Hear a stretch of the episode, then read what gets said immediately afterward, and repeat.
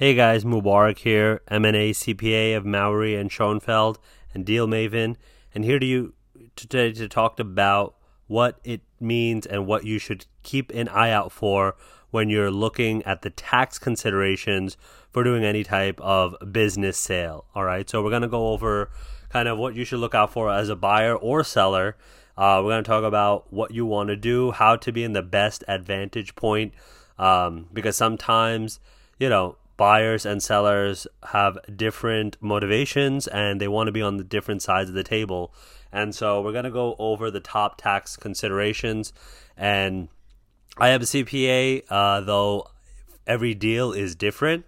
And so you still want to consult uh, a CPA or myself uh, specifically on your deal terms uh, because there might be different aspects. So, literally, every single factor comes into play state and local tax um, you know how you're looking at the deal. And so let's kind of just talk about it right away all right? So the first kind of most important tax consideration is whether you're going to do an uh, an asset sale or a stock sale okay? Um, so they both achieve the net effect of kind of getting the business that you want but semantically it becomes very different in you know, for a buyer and for a seller, it becomes different. So what I mean by that is the asset sale, right, is the purchase of actual individual assets and liabilities, whereas a stock sale is the purchase of the actual owner's shares of a corporation. And so there's various tax implications to kind of keep in mind, and also things might be slightly different depending on if it's a sole proprietorship, if it's a partnership, an LLC. Um, and really, if it is a sole proprietorship or partnership or an LLC, the, stru- the transaction typically cannot be structured as a stock sale since none of these entity structures have stock, right? So instead, you have to realize that these entity types actually sell their partnership or membership interests as opposed to the entity selling its assets. So, you know, that's kind of where you need to see. And then once the if the business is incorporated, right? So if you have a business that's a C corp or an S corp, that's when the buyer and seller have to de- decide whether to structure the deal as an asset sale or a stock sale.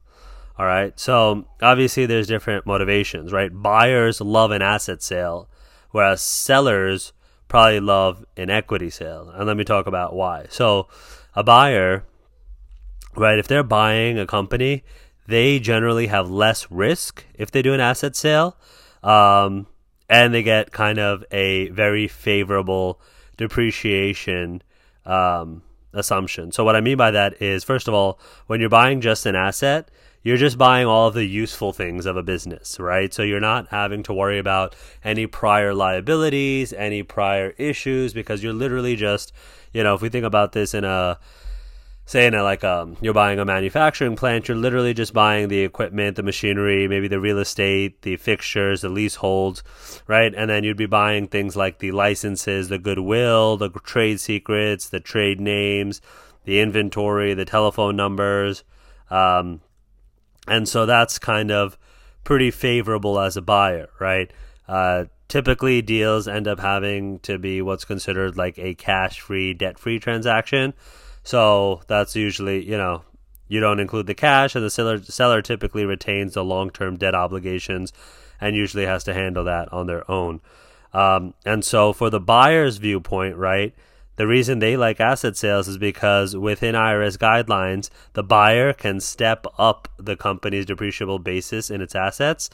And so, basically, say a seller has had um, some machinery for five years, all right? And so it's halfway or mostly depreciated. But now what happens is the buyer can come in and that asset goes back to its original depreciate, uh, d- back to its original market value. And so then the new buyer can now take this new depreciation again and, um, you know, it'll allow the buyer to now have additional tax benefits because you'll have larger depreciation expenses and so you know less taxable income. So it reduces taxes sooner and overall just improves the company's cash flow during the vital first years. And um, obviously as i mentioned before buyers prefer asset sales because they more easily avoid inheriting potential liabilities like uh, contingent liabilities, uh, product liability, contract disputes, prior product warranty issues, employee lawsuits. Um, but the only time where it's a little different is sometimes, for example, in healthcare facilities where there's certain contracts with insurance companies or there's specific government issued licenses that are tied to an EIN, right? Sometimes those present problems for buyers because certain assets are more difficult to transfer due to issues of assignability, legal ownership, third party consents. So things like intellectual property, um, a lot of times contracts, right? The contract, if it's a multi year contract, it's established already with the entity itself. And so, depending on the language built within the contract, or like the lease or the permit, um, sometime obtaining consents and refiling permit applications would like slow down the transaction process and might not be worth the hassle. So, um, that's why a buyer would love an asset sale. But for a seller, right, asset sales usually generate higher taxes because um, they're taxed at capital gains rates and other hard, like, well, intangible assets, right, like goodwill is taxed at a capital gains rate, but then the other normal assets can be subject to higher ordinary income tax rates. And so, you know, if this entity sold is like a C corp, the seller essentially faces almost double taxation because first the corporation is taxed upon selling the business to the buyer, and then the corporation's owners are then taxed again when you take the actual proceeds from the selling of like the assets outside of the corporation. And then if the company was an S corp that was formerly a C corp, um, and if the sales within the 10 year built in gains tax recognition period, the S Corp's asset sale would trigger another corporate level. It's called BIG, built-in gains tax, um, and that's under IRS Section one three seven four. So, you know, sellers typically want to go for the stock sale. And, um, you know, in a stock sale, the buyer is basically purchasing the seller shareholder's stock directly and thereby obtaining ownership in the legal entity. And so, you know, the actual assets and liabilities acquired in a stock sale tend to be similar, but um, you know it has to be kind of more specific because the buyer is now acquiring everything and and you know the like liabilities too, right? And prior kind of issues or situations too. And buyers also lose the ability to gain a step up basis in the assets, and so they can't basically re-depreciate those assets. Like I gave in the example before, they're going to get the assets either fully depreciated or however you know, they, they can't kind of get that step up in basis. So the basis of the assets at the time of the sale, which is you know referred to as like the book value, that's the same as the depreciation basis for the new owner. So you know you'll have lower depreciation expense, higher future taxes uh, compared to like an asset sale, and then obviously the buyers may end up having more risk by purchasing the company's stock uh, because of all the prior stuff, lawsuits, environmental concerns, OSHA violations, employee issues, all of that, you know, all the liabilities that could potentially become the responsibility of the new owner. And so sellers often favor stock sales because the proceeds, there, first of all, you're selling an equity, so it's taxed at a lower capital gains rate, and all the C Corp, you know, the corporate level taxes are bypassed. So obviously, this would mean that also the seller is probably less responsible for future liabilities, and they can kind of like you know truly get out of it. So uh, you know, long story short, as a seller, you want to do a stock sale, and as a buyer, you want to end up doing an asset sale.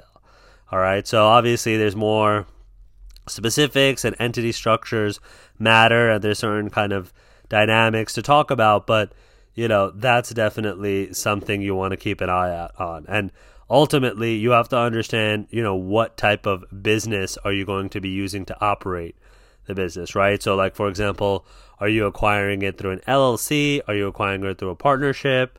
You know, are you going to be if your business, you know, that you're going to use to acquire it like as the buyer, right? If you're going to do an asset sale, then even how are you going to set that up?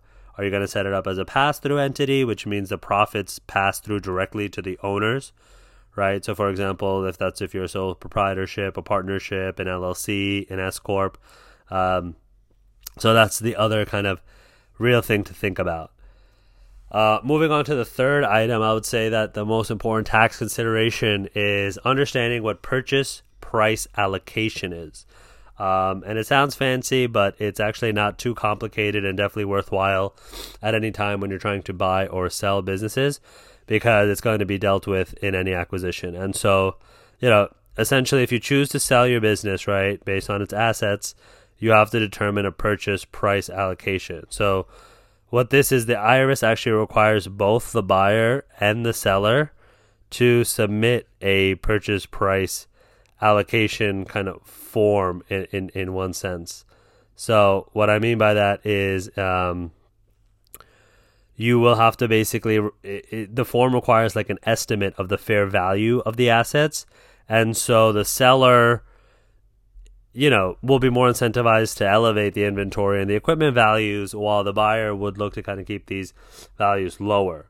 And so, interestingly, is that like the buyers and sellers are not required to submit the same amount on this IRS form. Um, but obviously, it's best for both parties to agree on the purchase price allocation before reporting it to the IRS. So, the purchase price allocation is definitely a very interesting part. Um, and it's kind of, you know, you, if you've ever heard of Form 8594, that's kind of referred to as like the asset acquisition statement. And, you know, that is something that's going to come up pretty often. And it's like typically how the tax purposes is kind of be generating from the actual business acquisition. So, you know, the IRS requires that both the buyers and the sellers submit that form 8594, which uh, essentially, if, if you've dealt with any acquisitions or deals, you'll see it near the end of the purchase agreement. And it's basically, it establishes like the seven cla- asset classes to which like the entire purchase price has to be allocated, right? So, for example, to comply with GAAP, uh, the buyers have to allocate the purchase price to the assets based on their fair value. Um, and by fair value, that's the price that would be received to sell an asset or pay to transfer a liability in normal kind of like a market measurement, right? And so, you know, you have your first level. The different classes are like, you know, ca- class one is cash, Class two is like securities. Class three is AR or accounts receivable. Um, you know, class four is inventory. And so inventory is kind of, and above is where the sellers and the buyers start to get into disputes or conversations because, you know, um, seller would want a low inventory valuation because any gain on inventory ends up being taxed as ordinary income and then the buyer will obviously want a higher amount because it'll provide basically an immediate deduction against the new company's ordinary income, right? Um, so that's class four inventory, and then class five is like real estate and fixed assets. So again, um, it's interesting because you know, again, the seller would want a high real estate value because again, any amount as a gain is taxed as a long term capital gain, um, whereas the buyer wants it low. But again, the problem is that the buyer would want to be able to get that step up in basis, right? So they can depreciate it, right? And then class six is covenants or on other intangible properties. And then the final remainder uh, goes to goodwill, which is class seven. So, that's kind of like you know the purchase price allocation has a major impact on the value and the taxation received. So, unfortunately, for the most part, it's a zero sum game, meaning like any tax benefit gained by a seller will be lost by a buyer, and vice versa. So that's definitely something to kind of keep in mind, and that ends up being quite a point of discussion in these deals. Uh, now, the fourth most important kind of consideration is to potentially use an installment sale or like sales leaseback or the financing. You know, a lot of people think, oh, why in the world would a seller ever just not want to just take the cash all up front? Well, you know, that creates a massive taxable event automatically, you know, whereas if they take installment sales or they kind of break it up over time, they can then choose to do proper tax planning and, you know, rather than say if you sold your business for five million, rather than taking a five million dollar tax hit from a taxable income up front in one year, you know, maybe you're smart and have other losses or other business investments where you can deduct a million or two million a year. So if you know that you have that semantically planned, then if you break up your 5 million purchase price or let's say it's 6 million and you break it up over 3 years and now you only have to deal with 2 million in dollars in taxes every year for those 3 years, then you can also have an offset planned, right? So that's why as a seller, you might actually want to be incentivized to do an installment sale because um, obviously for the buyer they love it because then they allow them to kind of make payments against the purchase price for years to come and manage cash flow. But even as a seller it's really important and ends up being useful because the seller can also then minimize their tax liability by planning accordingly.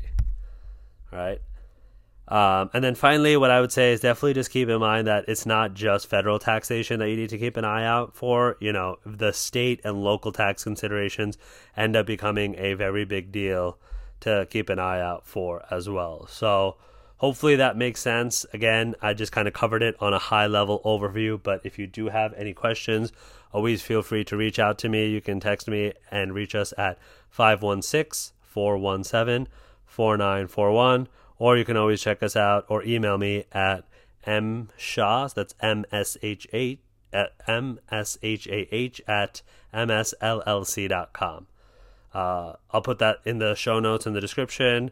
And yeah, as always, if you do have any other questions or if you are interested in any certain topics regarding to M&A on the buy side, on the sell side, definitely feel free to reach out. I'm always interested in knowing what type of content you guys are interested in hearing and learning more about so I can kind of, you know, create and craft that content around there. And if this was useful, definitely feel free. Please leave a review. You know, I would really appreciate it. It would allow this to get more views and more traffic and get me more interested and excited to be able to continue doing this on a consistent basis. So, yeah, hope you guys enjoyed, and I'll see you guys next time. Take care.